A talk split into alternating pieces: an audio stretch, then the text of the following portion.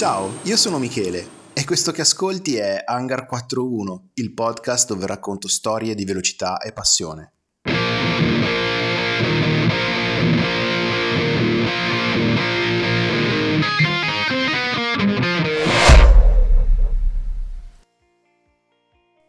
Tutti gli appassionati avranno sicuramente visto le bellissime immagini del 17 e 18 giugno a Pratica di Mare per le celebrazioni del centesimo anniversario dell'aeronautica militare. I più fortunati le avranno viste dal vivo, i più impegnati come me solo davanti a un display. Ad un certo punto, come in un flash, ecco riaffiorare un ricordo del marzo scorso, quando visitai la base di Strana durante la prima fase delle celebrazioni. Un ricordo vivido che riappare con forza, con immagini, suoni e tutto il resto, brividi inclusi. Ero andato in moto, un'idea ottima viste le code apocalittiche, e per motivi di lavoro sono stato costretto a lasciare l'aeroporto proprio durante l'ultima fase dell'attività di volo, che in quel momento prevedeva l'esibizione degli Eurofighter. Senza scomodare il paragone con Tom Cruise, mi sono ritrovato in una dimensione davvero emozionante. Io sulla mia moto con due Eurofighter a volteggiare sopra la mia testa il rumore devastante, quasi a sovrastare quello del mio scarico, e poi quelle virate furiose, così strette da lasciare gli aerei interamente nel mio campo visivo, nonostante il casco. Così veloci da poterli seguire con gli occhi, senza distrarmi più di tanto dalla guida. Ora, ripensandoci, mi sembra un'immagine molto più figa di quanto pensassi in quel momento. In fondo ero piuttosto occupato a non uccidermi. Un'immagine tanto bella che ho deciso di usare come punto di vista iniziale di questo racconto. In effetti, Top Gun a parte mi è venuto piuttosto spontaneo accostare la motocicletta all'aereo. Ho sempre percepito una certa affinità tra la guida in moto e il volo.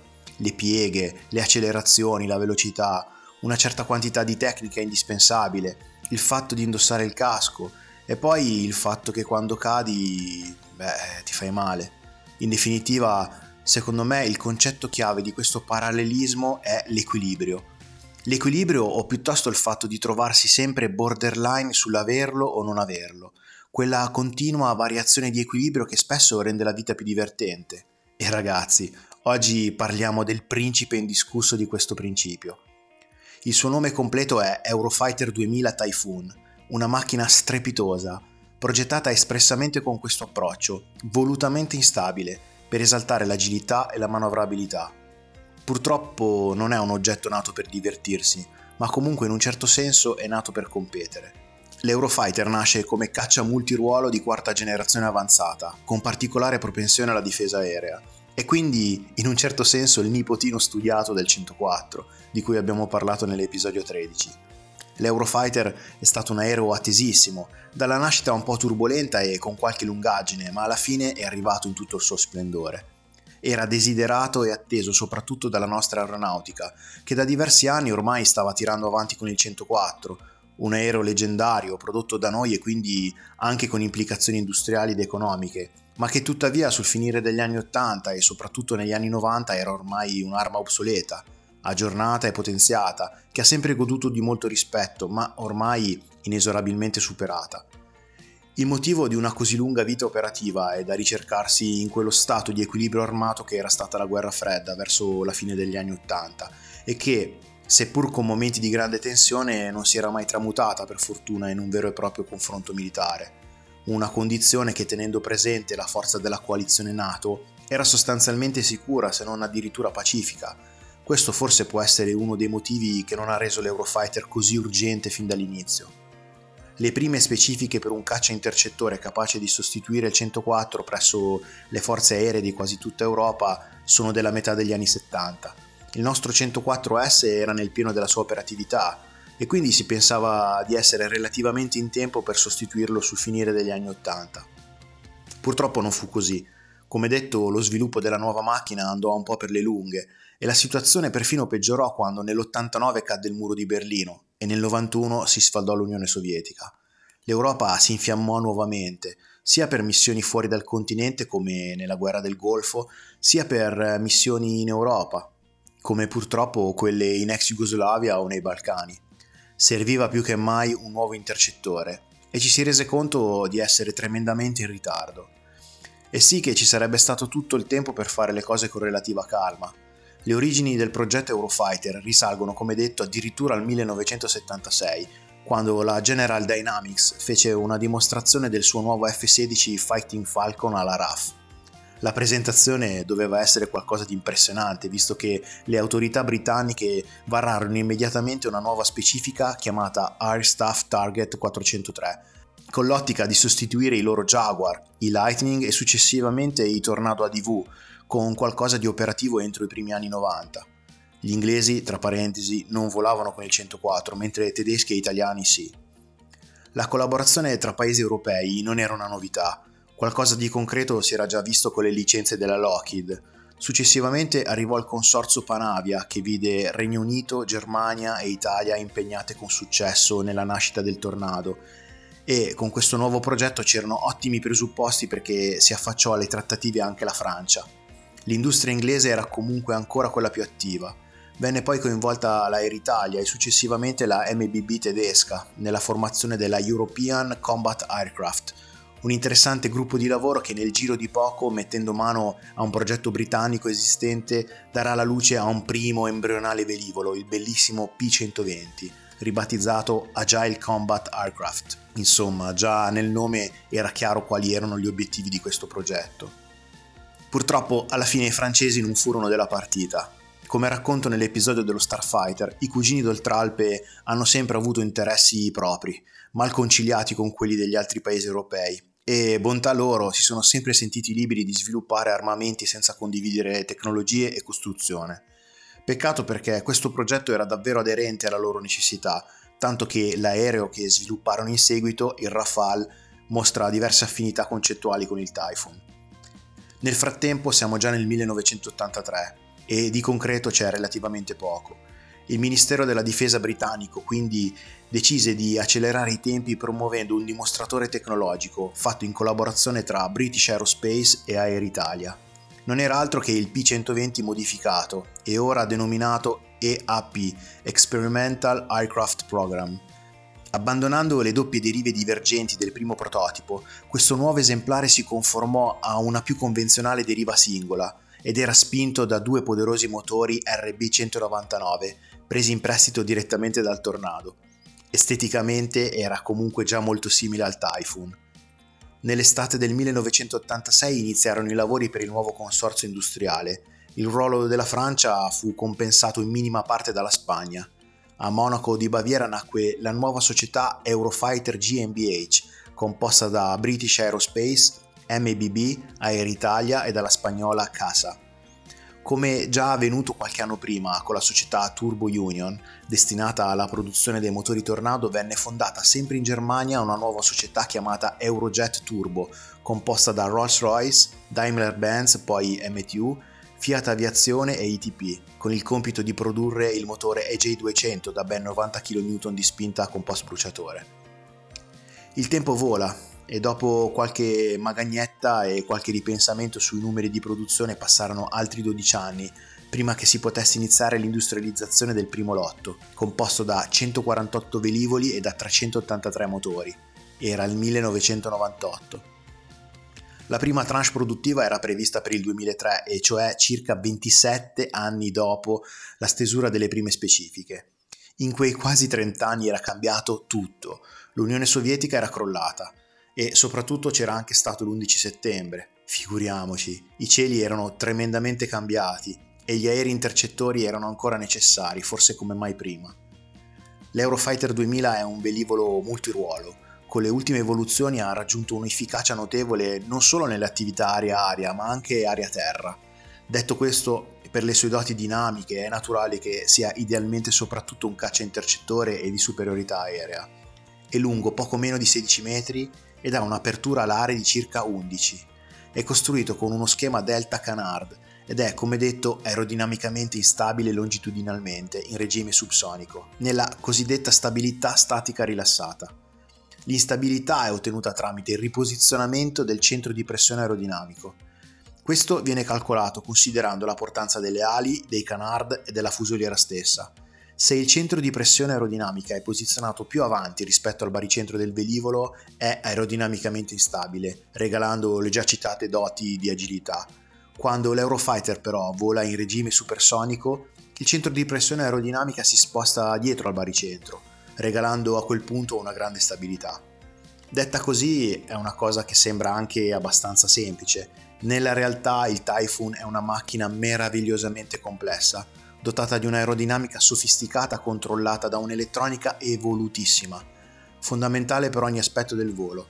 Senza elettronica il Typhoon non potrebbe volare come vola. Il suo sofisticato sistema di controllo del volo fly-by-wire è completamente digitale ed è determinante nel controllo di questa instabilità. Tornando al confronto con il 104, se lo Starfighter era un puro sangue di razza ma estremamente esigente in termini di controllo nel pilotaggio, sull'Eurofighter, grazie ai suoi dispositivi di controllo, il pilota può concentrarsi unicamente su quelli che sono i suoi compiti. Può permettersi di non pensare ad eventuali limiti del velivolo, anzi ascoltando alcune testimonianze di piloti, si deve semmai tener conto dei propri limiti, che durante un volo particolarmente ricco di G potrebbero sorprendere il pilota o quantomeno stancarlo. La conformazione a delta, con una freccia di 53 gradi, conferisce una superficie alare generosissima di ben 51,2 m2, ma allo stesso tempo è una configurazione perfetta per il volo supersonico. La formula Delta Canard è stata una scelta praticamente obbligata visti gli ambiziosi obiettivi. Alti ratei di virata, sia in regime subsonico che supersonico, grande agilità e capacità stall, e cioè la possibilità di decollare e atterrare su piste corte. Tutto questo senza trascurare le prestazioni. Oltre agli aspetti aerodinamici c'è stata una particolare attenzione al ratio spinta-peso, L'Eurofighter infatti è potente ma è anche relativamente leggero perché è costruito facendo largo uso di materiali compositi. Da tenere sempre presente come questo aspetto, quello del rapporto peso-potenza, sia sempre importante su tutte le macchine che si pongono come obiettivo le qualità dinamiche. Poco importa se a terra o nel cielo, in fondo la fisica è uguale per tutti. La cellula è per il 70% in fibra di carbonio per il 15% in varie leghe leggere, soprattutto titanio, e un restante 15% di materiali plastici o di altro tipo. Le ali hanno una costruzione molto complessa, definita a multilongherone. Ospitano al loro interno i serbatoi e alle estremità si trovano i pod contenenti l'elettronica per il sistema difensivo dell'aereo. Anche nelle ali si fa grande uso di fibre di carbonio e di materiali compositi in genere. I canardi invece sono in lega di titanio realizzati con un processo di diffusion bonding, un tipo di saldatura a freddo specifico per le leghe di titanio. Saldare il titanio, per chi non lo sapesse, è un cazzo di casino. Le alette canard assumono un ruolo importante per l'agilità dell'Eurofighter, ma sono importanti anche in altri casi come durante l'atterraggio quando vengono impiegati come aerofreni. Sul dorso dell'aereo poi è presente oltretutto un vero e proprio grosso aerofreno facilmente individuabile in tutti i video dell'Eurofighter in atterraggio. Non è un caccia con capacità stealth, ma è stato progettato con diversi accorgimenti per ridurre al minimo la sua tracciabilità radar. Per esempio, già il fatto che sia quasi tutto in materiali compositi e verniciato con vernici speciali dedicate lo predispone all'assorbimento delle onde radar, ma non è tutto. Le prese d'aria dei motori, disposti sul ventre della cellula, squadrate e con le paratie di controllo dei flussi, sono progettate per nascondere l'ingresso del compressore, così da nascondere anche le fonti di calore agli occhi birichini dei radar.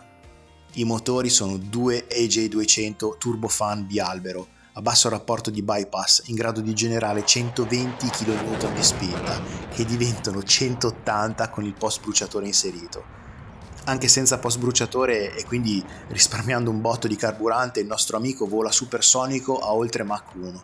Con dentro il post bruciatore supera i 2500 km all'ora e si arrampica nel cielo a oltre 300 metri al secondo.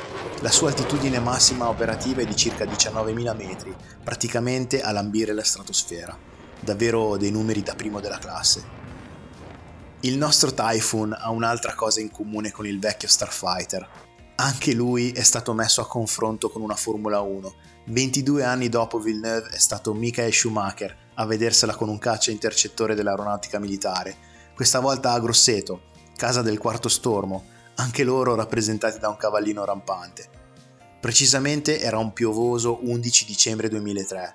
La Ferrari era quasi alla fine di un ciclo strepitoso che la vedeva dominare dal 2000, mentre l'Eurofighter era appena nato Si può dire anzi che non fosse nemmeno operativo dato che iniziò la sua carriera pochi mesi dopo, nel marzo del 2004. Ai comandi del Typhoon c'era Maurizio Cheli, astronauta e pilota capo collaudatore di Alenia, responsabile dello sviluppo operativo proprio dell'Eurofighter.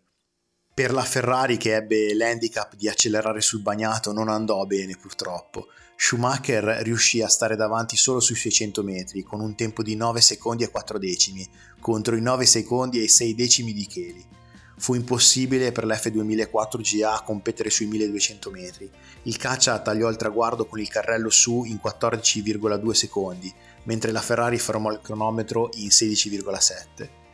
Quella sui 900 metri risultò essere la sfida definitiva che venne comunque vinta dall'Eurofighter in 13 secondi netti contro i 13.2 di Schumi.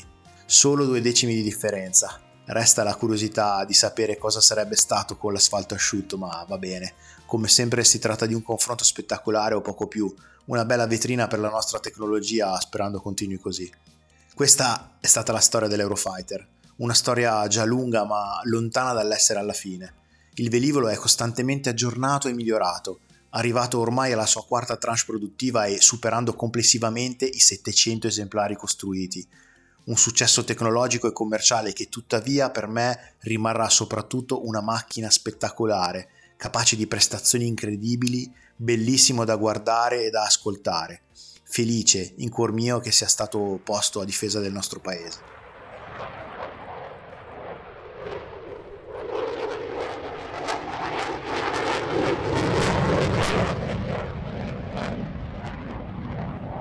Spero che questo episodio vi sia piaciuto, vi saluto e vi ringrazio. Ciao!